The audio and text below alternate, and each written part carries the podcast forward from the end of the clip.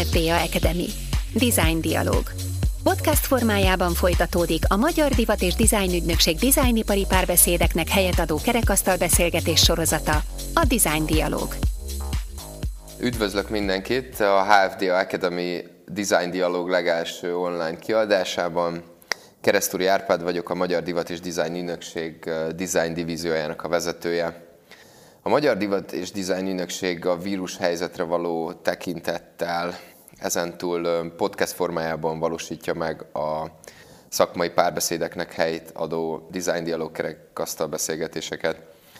És így már azok a dizájnipari szereplők, illetve érdeklődők is részesei lehetnek a design dialog témáinak, akiknek eddig effektíve nem volt alkalmuk ellátogatni a fizikai eseményeinkre.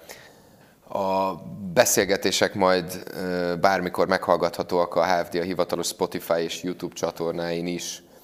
A Design Dialog keretében megvalósuló kerekasztal beszélgetésekkel egy intenzív vélemény és tapasztalatcserét kívánunk elindítani. A szakmai közösség, valamint a design iránt érdeklődő közönség körében.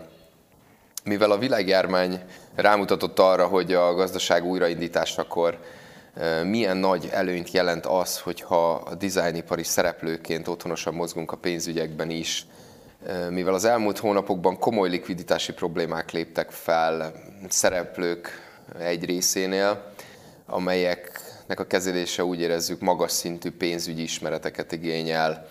A, a mai design dialog keretében ehhez nyújtunk nektek segítséget a pénzügy nyelvének egy, egyfajta ismertetésével. Nem egyszerű eligazodni a pénzügyi lehetőségeknek az útvesztőjében, hiszen a vállalkozások érettségi szintjétől is függ, hogy milyen alternatívákkal élhetnek. A, a mai kerekasztal beszélgetésen meghívott szakértőink majd sorra veszik, hogy honnan és hogyan szerezhető forrás az ötlettől a piacra lépésen át egészen a tőkeinjektálásig én bízom benne az, hogy a mai podcast után mindenkinek tudunk hasznos információt adni ahhoz, hogy hogy kicsit közelebb kerülhessen a pénzügyek világához. Mindebben a, a tőke alapok, a startup inkubációs programok, a befektetések és a pályázatok legnagyobb hazai szakértői segítenek majd nektek, akik a kerekasztal beszélgetés keretein belül ismerhet, ismertetik a legjobb gyakorlatokat. Ezúton is köszönöm, hogy elfogadta a meghívásunkat Keresnyei János, a Kreatív Ipari Cluster elnöke, Kovács Zsolt, a Startup Campus CEO-ja, Kázsmér Nikolett, a High Ventures alapkezelő befektetési menedzsere, valamint Kormos Anna Zsófia és Pelcer Dóra, az Alpha Femtech alapítói. És most pedig átadnám a szót a beszélgetés moderátorának, Kocsis Brigittának. Köszönöm a szót, Kocsis Brigitta vagyok, innovációs műsorvezető, és én fogom terelgetni mederben tartani a mai beszélgetés, amire azt hiszem, hogy szükség is lesz, mert egy olyan témáról beszélgetünk, ami hát napestig tartogatna újabb és újabb információkat. Arról, hogy nem elég gyönyörű terméket tervezni, és nem elég legyártani, hanem érteni kell a pénz nyelvén is, mert hogy rengeteg módon érkezhet egy dizájnvállalkozáshoz tőke, forrás, függően attól, hogy a vállalkozás fejlődés melyik szakaszában van, de nem, igaz, de nem egyszerű eligazodni a forrásszerzési lehetőségek között, átfogó képet kapni a finanszírozás rejtelmeiről, és mi most pont ebben szeretnénk egy picit segíteni, hogy akinek van egy jó ötlete, vagy akár már van egy design vállalkozása, honnan tud ehhez tőkét és forrást szerezni. Be is mutatom mai szakértőinket egy pár szóban. Kázsmér Nikolett, a High Ventures befektetési menedzsere, aki jelenleg a High Ventures inkubációs területén dolgozik, és a Divat Design projekt, projektek finanszírozásáért felel. Közgazdászként végezte a mesterszakot, szakmája, szakmai pályája elején piackutatással, illetve digitális terméktervezéssel foglalkozott, ezt követően egy hazai startupnál vezette a fejlesztői csapatot. A divattal tíz éve került kapcsolatba, amikor még külföldön dolgozott modellként, a divat és design projekteket mindig is kiemelt érdeklődéssel figyeli, és számára remek lehetőség, hogy a hasonló iparági startupok támogatásában is részt vehet. Keresnyei János, a Kreatív Ipari Klaszter elnöke, aki több mint egy évtizede segíti a kreatív vállalkozások boldogulását üzletfejlesztési projekteken át. Szemléletét az elméleti ismeretek mögötti szakmai tapasztalat és gyakorlati megközelítés jellemzi, televíziós múltját több sikeres innováció is kísérte. Egyedi szakterülete a szellemi eszközmenedzsment és a technológia transfer mellett a kreatív ipari vállalkozások fejlesztése, valamint a kreatív ipari nemzetközi esedés hálózatosodás. A Magyar Innovációs Szövetség regionális igazgatója, a Pécs Baranyai Kereskedelmi és Iparkamara elnökségi tagja, a Kulturális Innovációs Kompetencia Központ Egyesület elnöke, emellett brand ambassadorként tevékenykedik az Enterprise Europe Network hálózatában és mentor a World Partnership projektben. Kovács Zsolt, a Startup Campus ügyvezető igazgatója, aki az Enterprise Hungary Nonprofit Kft. és a Startup Campus vezetőjeként elkötelezett a magyar startup ökoszisztéma fejlesztése iránt, Cégük globális programot kínál innovatív vállalkozások számára az ötletfázistól egészen a piacra lépésig. Nemzetközi csapattal és kiterjedt partner hálózattal több nagyvárosban oktatási, inkubációs, külföldi piacra lépési és befektetési szolgáltatásokat nyújtanak. Emellett aktív rendezvényszervezési tevékenységet folytatnak globálisan, melyet céljuk Magyarország és a közép-kelet-európai régió felfedezhetőségének erősítése, a fiatal startup vállalkozók kedvének ösztönzése és a különböző régiós ökoszisztémák összekötése. Illetve Kormos Anna Zsófia és Percer Dóra, az Alfa Femtek alapítói, akiknek feltett szándéka, hogy megszabadítsák a nőket a menstruációs fájdalomtól és annak mellékhatásaitól, a fájdalmas menstruáció ugyanis globálisan jelentkező társadalmi és individuális problémákat vet fel, hiszen nők milliói számára olyan havi rendszerességgel jellemző állapot, amely fizikai hatása mellett komoly lelki nehézségeket is eredményez. Az ő megoldásuk erre egy olyan hordható elektronikai okos öltözék, ami a technológia segítségével a fájdalmat csökkenti, mégis kényelmes, viselhető és láthatatlan. Hát szerintem lányok kezdjük is nálatok, mert azt gondolom, hogy akik hallgatják ezt a podcastet, biztos így eljátszottak a fejükben a gondolata, hogy hát hogy is nézhet ki ez az öltözék. Jelenleg a, prototípus fejlesztési szakaszban tartunk, tehát még nem látható maga az öltözék. Alapvetően az volt a kiemelt célunk, hogy tényleg egy olyan ruhát hozzunk létre, ami az innováció és az egészségügyi funkció mellett valóban így a legjobban integrálható így a hétköznapokban. És ezt nagyon fontos megjegyezni, hogy a design tényleg egy olyan eszköz, ami lehetőséget teremt arra, hogy a felhasználók ezt minél kényelmesebben, még jobban tudják így adaptálni a hétköznapokban. De mégis hogy kell ezt elképzelni? Az első prototípusunk egy fekete női body lesz, ami amellett, hogy két klinikailag igazolt technológiát tartalmaz, emellett a természetes alapanyagoknak a különböző funkcióit is ötvözi, tehát nagyon fontos számunkra, hogy tényleg kényelmes legyen, a bőrnek hipoallergén legyen, illetve fazonban is ez egy olyan elasztikus, kényelmes darab, ami ezeken a napokon is egyébként kiszolgálja így a viselő igényeit. Hogyan szolgálja ki a viselő igényeit? Miben segít, hogy ne fájjon annyira az a bizonyos nehéz nap vagy nehéz napok? Két létező technológiát kombinál, és ez van implementálva a ruhában, a hő és a mikrorezgés, ami együttesen eddig még nem létezett, külön-külön már igen, és mind a kettő bizonyítottan tesztelt, orvosilag tesztelt, és valóban csökkenti a menstruációs fájdalmat, illetve mi is ugye, amint, ahogy fejlesztjük a terméket, folyamatosan teszteljük. Nálatok hogy volt? Megszületett az ötlet, és uh, hogyan jutottatok odáig, hogy mindehez valahonnan tőkét, forrást szerezzetek? A projekt másfél éve jött meg a projektnek az ötlete. Alapvetően én egy doktori kutatást végeztem a, a Morlin Nagy Művészeti Egyetemen, ahol ennek az egész okos, intelligens technológiáknak az előzményét vizsgáltam, majd ezt követően egy amerikai konferencián Colorado Springsben a Society for Menstrual Cycle Research keretében a konferencián ismertettem az ötletemet, és annyi pozitív visszajelzést kaptunk akkor, hogy én felkerestem Dórát, az alapító társamat, hogy itt az ideje, hogy ezt az ötletet meg is valósítsuk, hiszen ez, ez vagy most csinálja meg az ember, vagy pedig valószínűleg nem csinálja meg. És ekkor merült fel Dóra részéről alapvetően, hogy, hogy a High Ventures felé folyamodjunk befektetésért. Hogy volt ez a befektetés, kérdezem most Nikolettet a High Ventures-től. Hogyan találtak rátok a lányok? Igazából volt egy közös programunk a, a Startup Campus-tal és a HFDA-val együtt, aminek a keretén belül megkaptuk a jelentkezést, és, és már, a, már a emlékszem, hogy amikor olvastuk a jelentkezést, nagyon ígéretesnek bizonyult. Ugye ennek a programnak a célja, hogy már ötletfázisban is találkozunk ígéretes projektekkel, amikből aztán cégek lesznek, és, és remélhetőleg nagyon, nagyon jó vállalkozások, sikeres projektek. Igazából ezt a, ennek a programnak az volt a cél, de erről majd a, a Zsolt úgyis többet fog mesélni, hogy felkészítsük őket a program végére, hogy hogyan is induljanak neki egy, egy startupnak a sikeres működtetéséhez, tehát meg legyen náluk mindenféle tudás, és szakmai oldalról a HFDE is részt vett a, a mentorálásban, és én mint befektetési menedzser találkoztam a lányokkal, és a, folyamatosan az üzleti pénzügyi terv finomítgatásnál is ugye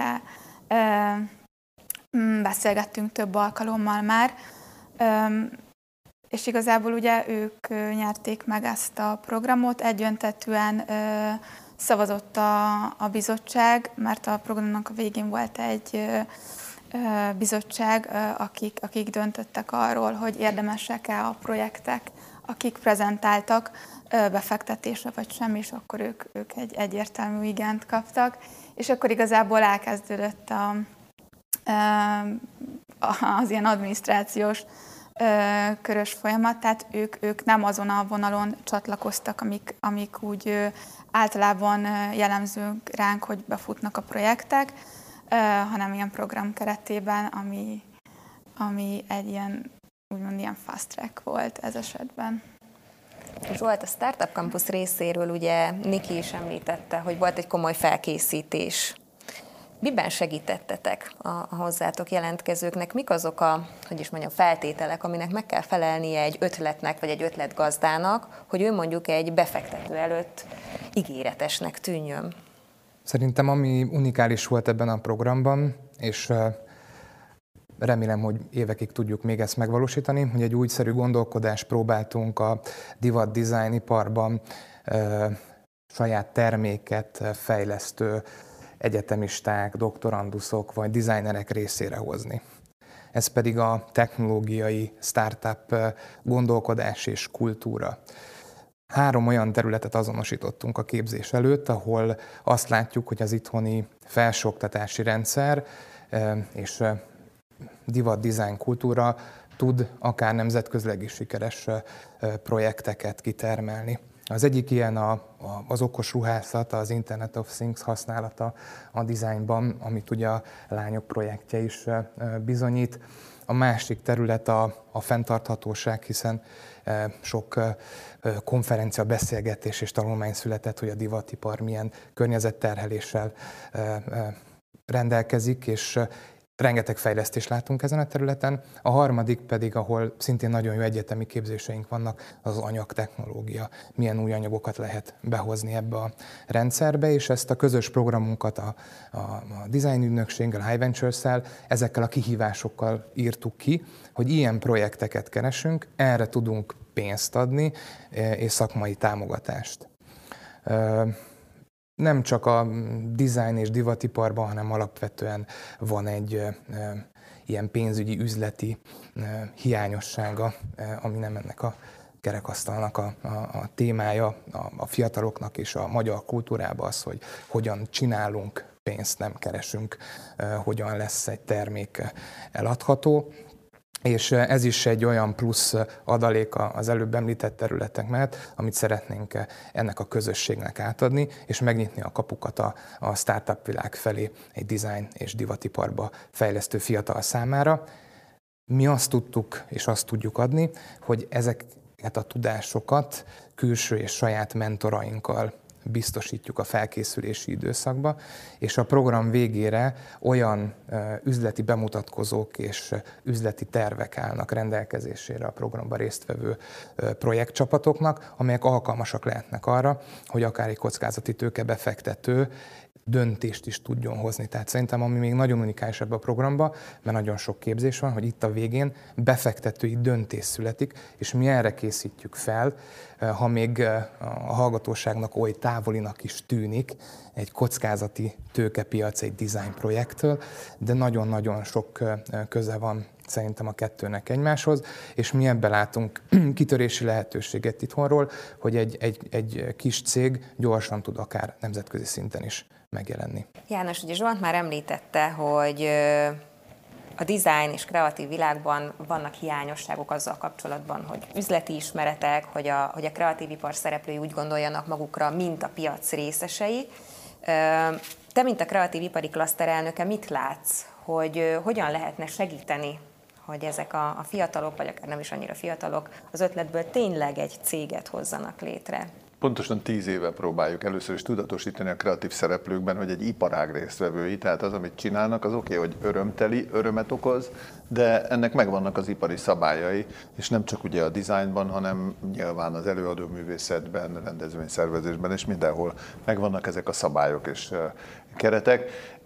Nagyon sok vállalkozás működik is így, de a startup kultúra egyáltalán nem terjedt el a kreatív iparban, mert mindenki azt gondolja, hogy ó, hát ez nagyon nehéz véghez vinni, honnan találunk ehhez pénzt. Tehát ahogy elmondtátok ezeket a kérdéseket, és először is szeretnék gratulálni egyrészt a bátorságotokhoz, másrészt pedig ahhoz, hogy, hogy belecsaptatok ebbe a dologba, sikerült tudást szereznetek és még pénzt is. Tehát ez így nagyon jó, majd lehet, hogy lesz egy-két kérdésem hozzátok, hogy mi a végső cél.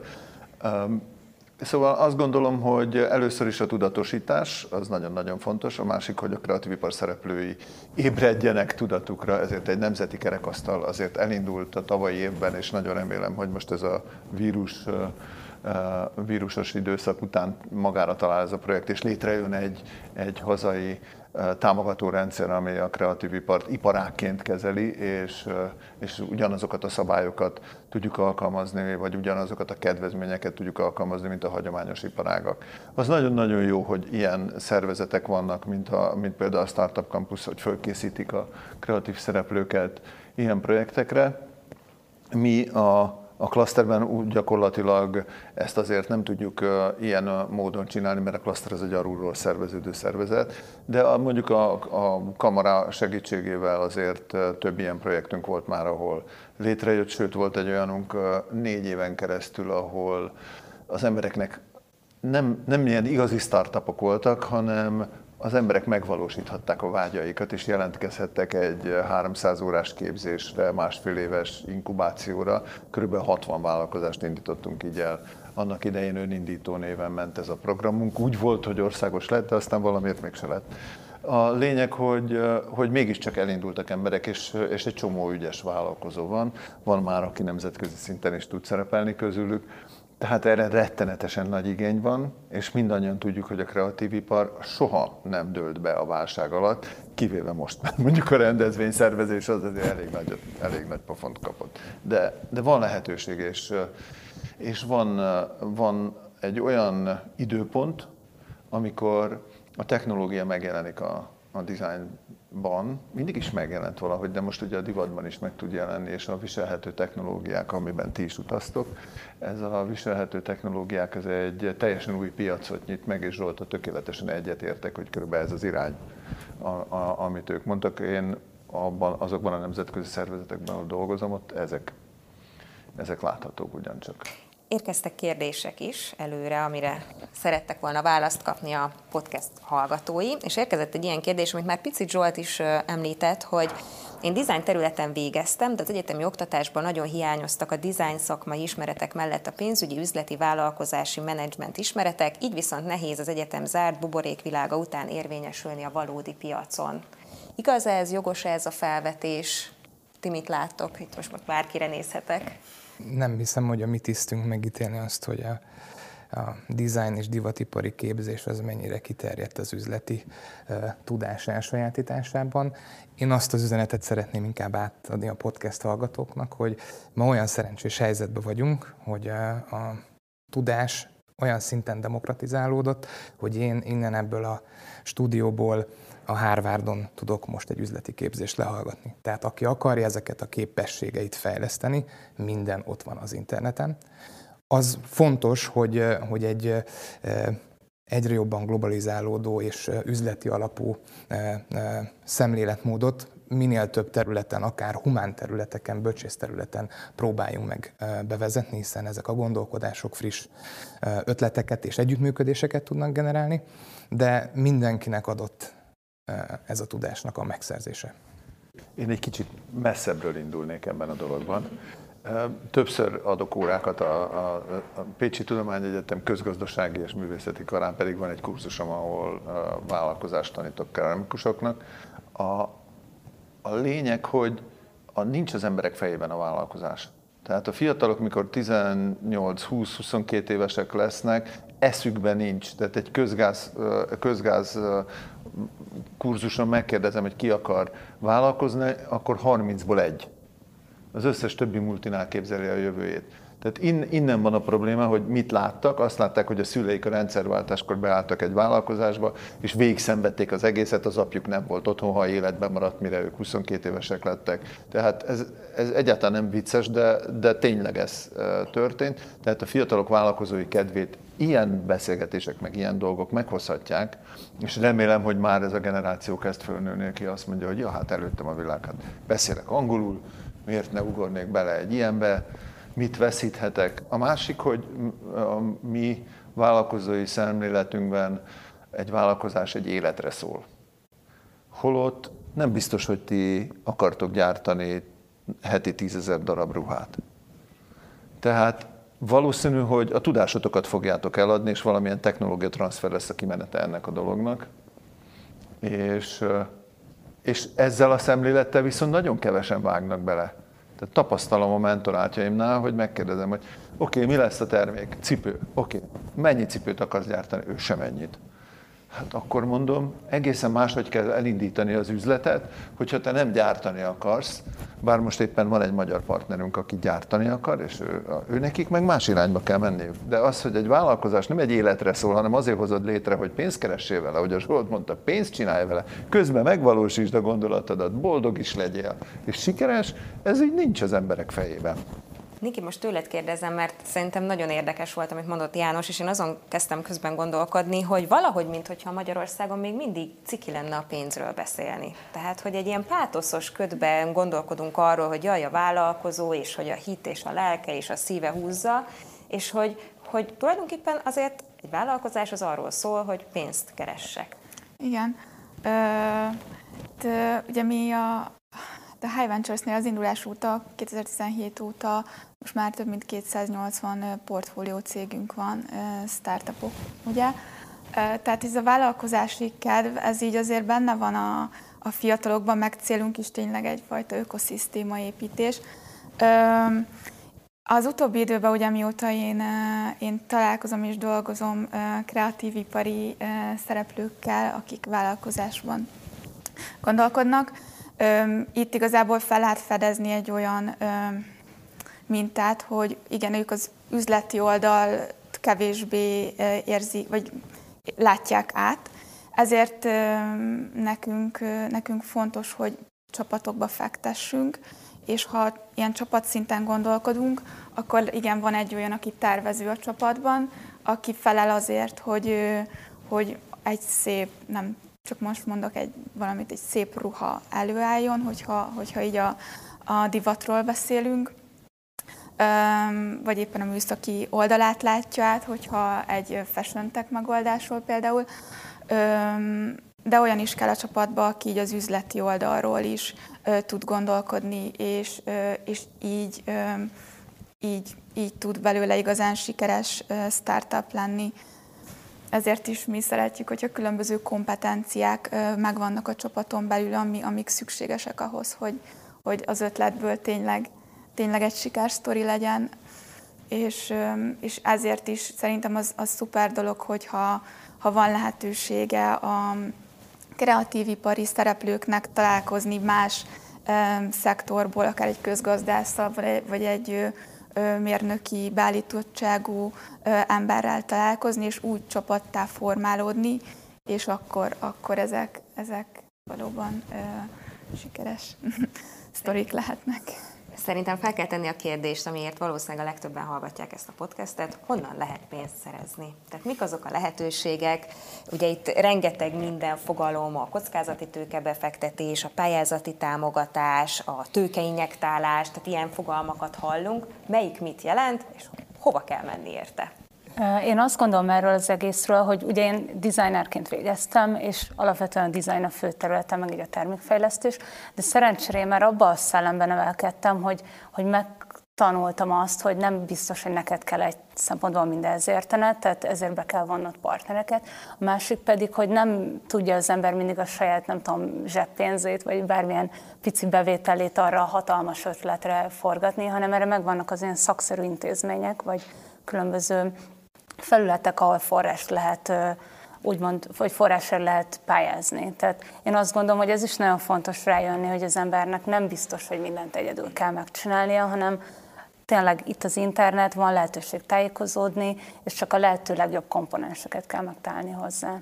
Niki, egy picit még téged faggatnálak így a különböző lehetőségekről. Nyilván attól is függ, hogy az ember milyen fajta forrásszerzésben gondolkodik, hogy hol tart az ő vállalkozása. Mik ezek a szintek, amiket meg lehet különböztetni? Ugye kockázati tőke befektetés, ez igazából itthon egy kicsit ilyen hiánypótló termék is, mert nekünk vannak különböző programjaink, akár ötletfázistól is tudunk finanszírozni projekteket, ami azt jelenti, hogy igazából nem kell sok minden, egy csapatra van szükség ebben az esetben, egy jól átgondolt projektre kidolgozva, megalapozott üzleti pénzügyi tervre, és igazából hatalmas motivációra, hogy ebből, ebből az egészből tudjanak is teremteni valamit. Ebben az esetben is tudunk már forrás biztosítani. Ez az inkubációs programunkba tartozik, itt 15 millió forintot tudunk kezdő csomagban adni. Ennek a, az úgy áll fel, hogy 9 millió tőke, 6 millió tagi kölcsön, és akkor még további tagi kölcsönt is ebben a szakaszban tudunk biztosítani a csapatnak, és akkor itt ebben a szakaszban cél az, hogy tényleg akkor egy prototípusig eljussanak, és esetleg szerezzenek valamiféle visszajelzést a piacról. A következő szakaszunk a magvető szakasz, ahol már 65-től 250 millió forintig tudunk befektetést biztosítani. Itt ebben a szakaszban már igazából cél, hogy legyen, legyen visszajelzés így a termékről, ötletről, legyen egyfajta árbevétel is, ami, ami releváns, ami kapcsolódik a, a cég, cég működéshez. És, és a következő szakasz a növekedési, ahol igazából már a külföldi piacra lépés a, és a, a legnagyobb ütemű skálázódás a cél. Itt 250 milliótól 1 milliárd forintig tudunk befektetést biztosítani. Szóval ez a három programunk keretében van, vagy üzletágunk keretében működik, és, és igazából ezen kívül is persze vannak a piacon megoldások finanszírozásra, akár tényleg, hogyha egy ötleted van, akkor lehetőséged van a saját pénzedet berakni, ahogy a Zsófi is mondta, kérni barátoktól, a családtól, hogyha crowdfundingot megpróbálod, az is egy opció. Ugye ez, ennek itthon nincs igazán kultúrája, azért is mondtam, hogy nálunk van egy ilyen inkubációs program, ami, ami tényleg az ötletfázistól is képes már ezt ö, ö, finanszírozni. Ö, mm, és akkor igazából ö, nyilván ami egy hit, hitel, ami, ami, ami már egy ö, nagyobb ö, vállalat esetén releváns, ahhoz már kell fedezet, ahhoz már kellenek bevételek, tehát az, az biztos, hogy egy érettebb szakaszba tartozik, és akkor vannak a pályázatok, ami, ami szintén több kötöttséggel jár, adminisztrációs körök is elég sok van, és ennek a lehetőségei divat design téren én nem igazán ismerem, úgyhogy ebben a többiek jobban tudnak információt mondani, de ilyenekre is van itthon is lehetőség. Nézek is akkor Jánosra ezekért a plusz igen, információkért. Igen, magamra vettem. magamra vettem. A, én készültem is néhány linkkel, gondolom majd a beszélgetés mellé be lehet tenni a, az internetre, amik egyértelműen azonnal a, működő linkek. Az egyik például a most működő elit pályázat, ELIIT, amely könnyűipari technológiák, könnyűipari, könnyűipar és új technológiák ötvözésére szólít fel, ez 70 ezer eurót lehet nyerni vele. Ez tipikusan egy ilyen seed program, és abban segít, hogy tehát ilyen magvető, még előtte majd, hogy nem ilyen angyal befektetői program. A legfontosabbnak azt tartják ezekben a programokban, hogy mentorálást adnak hozzá. Így vagyok ilyen Words mentor a, a Words projektben, ami sajnos most éppen az utolsó évét futja, de remélhetőleg újraindítják. Erre is mindenkit biztatok, hogy nézzen rá, mert egyrészt ötleteket lehet meríteni, mik vannak, hogy működnek.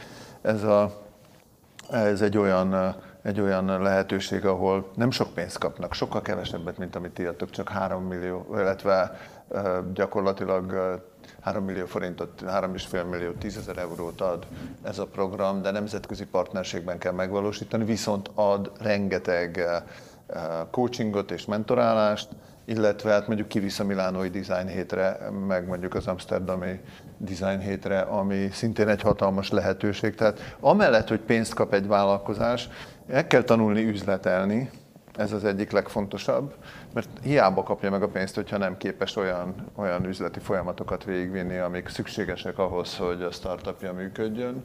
Másrészt pedig meg kell jelennie a piacon, és ez nagyon-nagyon nehéz ebben az ajban, ami most van. Tehát ez tényleg a, a piacra lépés az egyik leg, legbonyolultabb. Ebben mondjuk talán segíthet az, hogy most létrejött egy magyar vállalkozás, amelyik Amazon shopot működtet, tehát el lehet menni hozzájuk, és be lehet jelentkezni az Amazon shopjukba, és föltesz az Amazonra, mert nem egy könnyű dolog egyébként az Amazonon rajta lenni. És ezért készültem még, tehát egyszer van az Elite, a Verse, aztán említeném a Verit Fesztivált, ami most ugyan virtuális lesz a pandémia miatt, de remélem jövőre újra. Ez a Viselhető Technológiák Berlini Fesztiválja, nagyon hasznos. Na ez például egy olyan megjelenés, amikor már van egy prototípusunk, és azzal ki tudunk menni a piacra, újabb támogatókat tudunk bevonni, tehát ez, ez nektek kifejezetten egy, egy izgalmas dolog. Aztán legfontosabbnak tartanám az Enterprise Europe Network együttműködést, mert az Enterprise Europe Network az Európa legnagyobb vállalkozásfejlesztési hálózat, ami teljesen ingyenes. Minden Európai Uniós vállalkozás számára, és azt a lehetőséget biztosítja, hogy mondjuk ti szeretnétek találni egy gyártót, akkor gyakorlatilag egyrészt feladtok igényt a rendszerbe, másrészt 600 ezer vállalkozás van benne, nem egy apró hely, másrészt úgynevezett B2Match meetingeken lehet részt venni, most virtuálisan indulnak, és az enterpriseeuropenetwork.hu oldalon meg lehet találni. Ilyen rendezvényekre el tudtok menni virtuálisan, és üzleteket lehet kötni. Ez ugye egy ilyen leegyeztetett 20 perces tárgyalás, egy nap 12-15 tárgyalásra tud lenni, ez régebben úgy volt, hogy csak az úti költséget kellett fizetned, és Európa bármely pontján részt vehettél ilyenekbe, ezeket leszervezték. Ezek, ez, ezek majdnem ismeretlenek eh, Magyarországon a dizájnerek előtt, holott rengetegszer van szükség. És nem is a kreatív ipariakra kell elmenni, hanem a másik iparágakra. Én például rendszeresen eljártam az egészségipari eh, kiállításokra, ahol mindig nagy örömmel fogadták a mi ajánlatainkat. Én, én általában eh, kommunikációs videókat készítettem régebben ilyesmiről, és mindig örültek, hogy hogy kerülsz te ide? Hát mondom, ti vagytok a piac, ide kell jönni. Tehát nem feltétlenül a kreatív ipari piacokra kell menni, hanem a másik iparágak piacára, nehézipar, meg ilyen helyekre nyugodtan el lehet menni. Tehát, mert ezt a technológiát, amit ti csináltok, biztos lehet munkaruházatban alkalmazni. Úgyhogy ez a másik gondolat, amit Zsolt is említett, hogy ki kell lépni a homok, homokozóból, és egy másik homokozóban kell kipróbálni, hogy ugyanazzal a kanállal tudunk-e még építeni valamit, mert, mert ez, a, ez a jövő, és most ez a, ez a működés, az IoT ebbe az irányba mutat, és minden ebbe az irányba mutat. Tehát ezek most már, amiket most mondtam, ezek létező, elérhető, elérhető dolgok, és hát reményeim szerint még lesznek.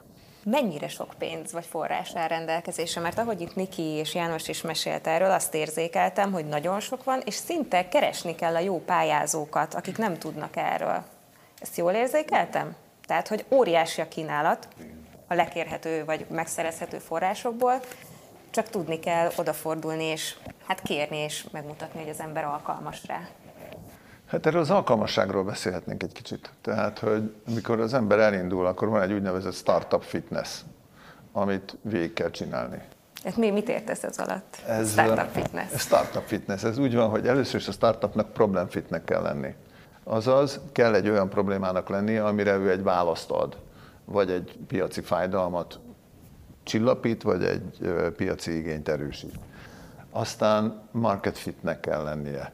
Tehát kell egy olyan árazás, kell egy olyan bemutatkozás, kell egy olyan uh, piaci uh, lehetőség, hogy egyáltalán piacra tudjon lépni ezzel. Aztán know-how fitnek kell lennie, ami azt jelenti, hogy tudnia kell, hogy hogyan hajtja végre azt az ötletet, hogyan valósítja meg az ötletét, amit, amit kitalált. Aztán asset fitnek kell lenni, tehát meg kell lenni az eszközeinek ahhoz, hogy ezt létrehozza pénzügyi és fizikai és szellemi eszközeinek is meg kell lennie hozzá. Aztán legal fitnek kell lenni, ami azt jelenti, hogy a, a, például a kettőtök közötti szerzőjog viszonyok, a, az, iparjog, az iparjogi feltételeknek meg kell felelni. Biztosítani kell, hogy a, a, ti vagytok az elsők, akik ilyet kitaláltak, és más nem fog ebbe belenyúlni. Tehát ezt, ezt a fitséget meg kell szerezni, és aztán pedig végül is enterprise fitnek kell lenni, tudni kell menedzselni ezt a dolgot. Ez, a, ez az a startup fitness. Hogyha valaki ezt úgy végig gondolja, van Magyarországon egy weboldal, úgy hívják, hogy Winter, ami virtuális inkubációs tér, ott, ott is lehet e- ebből tanulni, de hát szerintem Zsolt, nálatok lehet ezt a legjobban megtanulni. Át is adom a szót, mert sokat beszéltem róla. Igen, és még amit, amit János mondott, még azt még egy, egy, dolog, egy dologgal talán kiegészíteném, mielőtt megkérdezem Zsolt, hogy mire van szükség ahhoz, hogy az ember alkalmas legyen, és például, ahogy a lányoknál, ugye a menstruációs ruha esetében Niki mondta, hogy már amikor a kezükbe került a pályázat, felcsillant a szemük, hogy ez jó, tehát hogy mi kell ehhez, hogy már akkor egy befektetőnek felcsillanjon a szeme. De hogy még azt hozzátenném, hogy szerintem a startupoknál az is nagyon fontos, és ti ebben is tudtok segíteni, hogy rögtön globálisban gondolkodni. Tehát nem csak azt, hogy Magyarországon mik a lehetőségek, hanem világszinten, hiszen azért most már összezsugorodott annyira a világ, hogy ezt a menstruációs ruhát a világon bárhol felvehetik. Ahogy itt a beszélgetés során sokszor említettük, nagyon sok tudás elérhető az interneten. Azokat a projekteket szeretjük akár ötletszinten is, amelyeknek már az alapítók utána jártak, ahol olyan alaphibákat nem találunk, hogy mondjuk hasonló termékből csak Magyarországból van száz. Tehát, hogyha valaki bejön, hogy ő egy egy nagyon szuper nevű fodrászatot szeretne, az a mi értelmezésünkben nem izgalmas projekt. Ez nagyon izgalmas lehet, nem tudom, Debrecen egy kerületébe, ahol ő a az ismerősi köréből tud megfelelő ügyfelet bevonzani, de nem fog tudni növekedni, hiszen humán erőforrásra van szüksége, tehát ez egy nehezen növelhető projekt. Tehát olyan projekteket keresünk, mely meglévő problémán nyújtnak egy úgyszerű megoldást, és, és, és van bennük növekedési lehetőség, hiszen a pénzt azt arra fogjuk adni, hogy ez a megoldás ez elérhető legyen minél szélesebb körben. És nagyon fontos még a időzítés például. Tehát vannak olyan projektek, amelyek lehet, hogy meghaladták a korukat, és mondjuk három év múlva lesz piac. Tehát az se jó e, azzal kezdeni mondjuk egy projekt leírását, hogy ilyen nincs a világon. Akkor mindig felmerül az emberbe a kérdés, hogy vajon miért nincs. Mert erre nincs igény, vagy, vagy nincs még piac. E, tehát nagyon sok e, szempontot meg lehet nézni, mielőtt az ember odáll valaki elé, de minél hamarabb oda kell állni, és minél több visszajelzést gyűjteni, talán ez a legfontosabb. Itt mindig a, még a kutatás fejlesztési körökben ugye az ötletnek a egyedisége miatt nem szeretnek bizonyos jó projekteket nagyobb közönség előtt bemutatni, mert ennek van ugye IP szempontból is kérdése, de ebbe a startup közösségbe minél hamarabb javasolni szoktuk, hogy a szakmai körben az ő adott piacában beszélgessen az ügyfelével, akinek el akar adni, beszélgessen a, a gyártójával, ahol gyártani szeretne, beszélgessen minél többet és kapjon visszajelzést, mert ezek fogják segíteni ahhoz, hogy ez egy nemzetközi szinten is értelmezhető vállalkozás és projekt legyen. Szerintem azt is érdemes definiálnunk, hogy pontosan a kockázati tőkebefektetés mit jelent. Ez egy nagyon fontos dolog. Itthon ugye ennek a kultúrája az elmúlt években kezdett kialakulni. Itt az történik, hogy egy alapítói csapat, aki hozza az ötletet, a munkaidejét egy cégbe, mint kockázat, ebbe a cégbe pénzt, tőkét rak egy befektető. És a kettőjük vállalása, hogy ebből sikeres vállalkozás legyen. Ugye mi, mi a cél? Az az, hogy egy működő, eladható termék legyen, a befektetőnek legyen rajta megtérülése, a csapat legyen boldog, hogy piacra megy a termék, de a végén neki is ugye a számok, tehát hogy mi, sajnos ez a világ már csak ilyen, hogy mindennek a végén ott van, hogy megérte vagy nem, és ezt a jelen értékrendünkben pénzben mérik. Tehát, hogy egy üzletileg sikeres vállalkozást kell építeni, és Viszont az a jó hír, aki most hallgatja a podcastet, hogy ez, ez nem egy pályázat, ez nem egy olyan dolog, amit hogyha nem sikerül, akkor vissza kell fizetni, vagy fenn kell tartani, hanem ha bebizonyosodik, hogy ez, ez a közös kockázatvállalás nem tud üzletileg fenntartató lenni, akkor elválnak a felek lezárják a projektet, és van lehetőség újra és újra visszajönni, jó ötletekkel, jó csapattal, hibákat kiavítva újra forrást, befektetést szerezni. Ma tényleg egy jó ötlettel, egy jó csapattással 15 millió forintot lehet kapni. Szerintem ez egy óriási lehetőség, hogy aki tényleg elhivatott és szeretné a termékét nemzetközi szinten piacra vinni, az kapjon tudást, forrást, kapcsolatot, lehetőséget. Lányok, tőletek kérdezem, hogy ti mennyire féltetek a kudarctól? Volt-e bennetek olyan pillanat, amikor azt mondtátok, hogy á, ne csináljuk, mert... Szerintem nyilván mindenkivel van egy ilyen hátsó gondolat, hogy lehet, hogy elbukik a dolog, de pont ez a befektetés lehetőséget ad arra, hogy egy olyan dolgot kipróbálhassunk, ami ahogy a Nikéknek, nekünk is felcsillant a szemünk, amikor erről beszéltünk. Tehát, tehát, hogy ugye mi is megvizsgáltuk a piacot, és éreztük, hogy van benne lehetőség, akkor a Zsófinak ugye óriási lehetőség szintén divattechnológiai szempontból, fejlesztésből, plusz ugye egy óriási problémára adhat választ, van egy szociális oldala, tehát hogy így nálunk minden olyat, ami számunkra fontos volt, akár a kezdetben, amikor ott hagytuk az egyetemet, illetve akár most, hogy tényleg valós piaca van, és hogy bevétel is származhat belőle. Ugye ezek mind a vállalkozó számára is fontosak, tehát hogy nem csak a befektetőnek, úgyhogy úgy, úgy éreztük, hogy a időnket és energiánkat megéri szintén kockáztatni, és akkor tényleg, ahogy a Zsolt is mondta, így megszületett ez az együttműködés. Itt mondtad, hogy az idő, és erre akartam rákérdezni, mert nem is én, hanem egy nézői kérdés jött, kifejezetten nektek, hogy mégis milyen időtávban kell gondolkodni, hogy az ötletből megtérülő dizájnvállalkozás legyen, hány év, ti hol jártok, én még az elején járok, egyenlőre az ötlet van csak meg, hogy készüljek. Amúgy nagyon király a menstruációs ruhaszurkolak nektek. Köszönjük. Hát alapvetően mi márciusban indítottuk el a cégünket, és ősz, kora ősz, nyár végére várható az első prototípusunk. Alapvetően, ahogy Niki említette, különböző mérföldköveknek kell eleget tegyünk, tehát ezt a fázist lezáróan célunk egy olyan termékfejlesztés, ami a piacra lépés segíti elő. Én azt gondolom, hogy nyilván az embernek sietnie kell valamilyen szempontból, hogy a különböző akár meglévő vagy lehetséges piaci vetétársak előtt tudja ezt a terméket bemutatni. Mi jelen esetünkben én azt gondolom, hogy ez egy ilyen másfél éves, maximum másfél év körüli időszakra tervezhető. Hát még egy utolsó zárókört szeretnék, és nagyon hálásan köszönöm, hogy, hogy itt voltatok és megosztottátok a tudásotokat a podcast hallgatóival. Nekem is nagy élmény volt veletek beszélgetni. És ha csak egyetlen egy dolgot kellene mindannyiótoknak mondani, hogy mi egy sikeres dizájnvállalkozás titka, a nagy titok, akkor mit mondanátok, mi kell hozzá egy-egy dolgot, és akkor szerintem induljunk innen ki tőled. Mit mondanál, mi a titok? Mindenképp egy jó csapat, mm, amit, amit ugye hangsúlyoztam is, hogy, hogy hogyha startupról beszélünk, akkor ahogy az idő előre halad és egyre növekszik a, mm, növekszik a, a, igazából a vállalkozás, különböző kompetenciáknak rendelkezésre kell állni csapaton belül alapítói szinten. Um, hogyha például van egy technológiai fejlesztés, akkor jó, hogyha van egy olyan ember a csapatban, aki ért a technológiához, még ha nem is ő fejleszt, de hogy akkor a fejlesztői csapatot, aki mondjuk egy külső fejlesztő, ő tudja felügyelni. Vagy olyan, aki, aki a pénzügyekhez ért. Nyilván, tehát az első, amit én mondanék a csapat,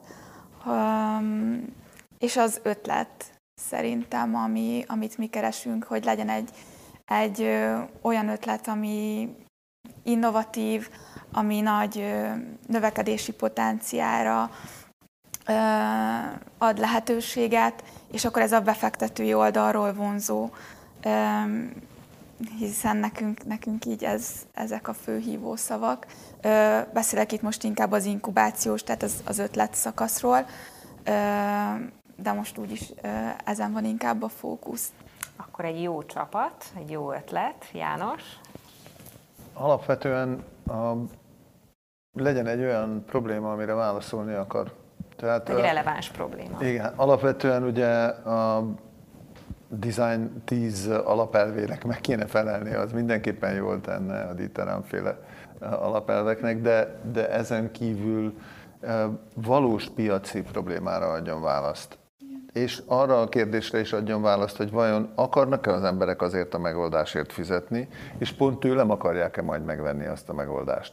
Ez, ez, a, ez a, legfontosabb én szerintem, és nyilván a, a startup fitness. Zsófi? Szerintem az nagyon fontos, hogy egy jól validált problémákra keresse a megoldást, és egy nagyon erős vízió legyen. Tehát én, én azt gondolom, hogy a mi projektünknél is tényleg az az, ami az egészet így beindította, hogy hiszünk abba, hogy így még ez nincs önöknek rendesen megoldva ez a probléma, és akkor oldjuk meg mi ezt. Dóri? Igen, amint a Zsófi mondott, meg én is azt hiszem, hogy a csapat, mi már a Zsófival dolgoztunk együtt, tehát hogy mi eleve tudjuk, hogy nagyon jól tud, tudjunk együtt dolgozni, és mást hozunk az asztalhoz és ezen kívül pedig a lehetőség arra, hogy akár nem is a csapatban, de hogy megtaláljuk azokat az embereket, az a segítség, a gyártókat, a, az ügyvédtől kezdve mindenki, aki rengeteg ember, aki ebben segít, és tapasztalatot ad munkailag, az elérhető legyen, vagy hogy legyen hozzájuk csatornánk, hogy így mondjam. Zsolt? Te mit tennél még hozzá? Mi a sikertitka? Sok titka van, és ezt azok tudják, akik tényleg sikeresek, de azt mondom, hogy a, egy, ebbe a fázisba egy válságálló uh, mindset, tehát hogy itt mindig újra kell tervezni, és ehhez tud, ez nem mindenki alkalmas vállalkozónak. Szerintem ez nagyon fontos. Tehát, hogy, hogy ez, egy, ez, egy, ez egy ember típus, amit nagyon lehet fejleszteni és tanulni, de, de itt a, az alkalmazkodó képesség, a küzdeni tudás, és az, hogy ez, ez 7-24-be tudja valaki sok-sok év tized után is akár csinálni. Ezek olyan fontos jelenvonások, amik, amik sikeressé tehetnek egy, egy vállalkozást. Nagyon bízom benne, hogy akik hallgatták most a podcastet, ők kedvet kaptak ahhoz, hogy vállalkozzanak, és pozitívan állnak a dologhoz, és a lehetőséget látják benne, és most már rögtön nézik az interneten, hogy merre is érdemes fordulni, hogyha szeretnének forrásokat bevonni. Köszönöm szépen, hogy itt voltatok. Köszönjük a Köszönjük. Köszönjük szépen a meghívást.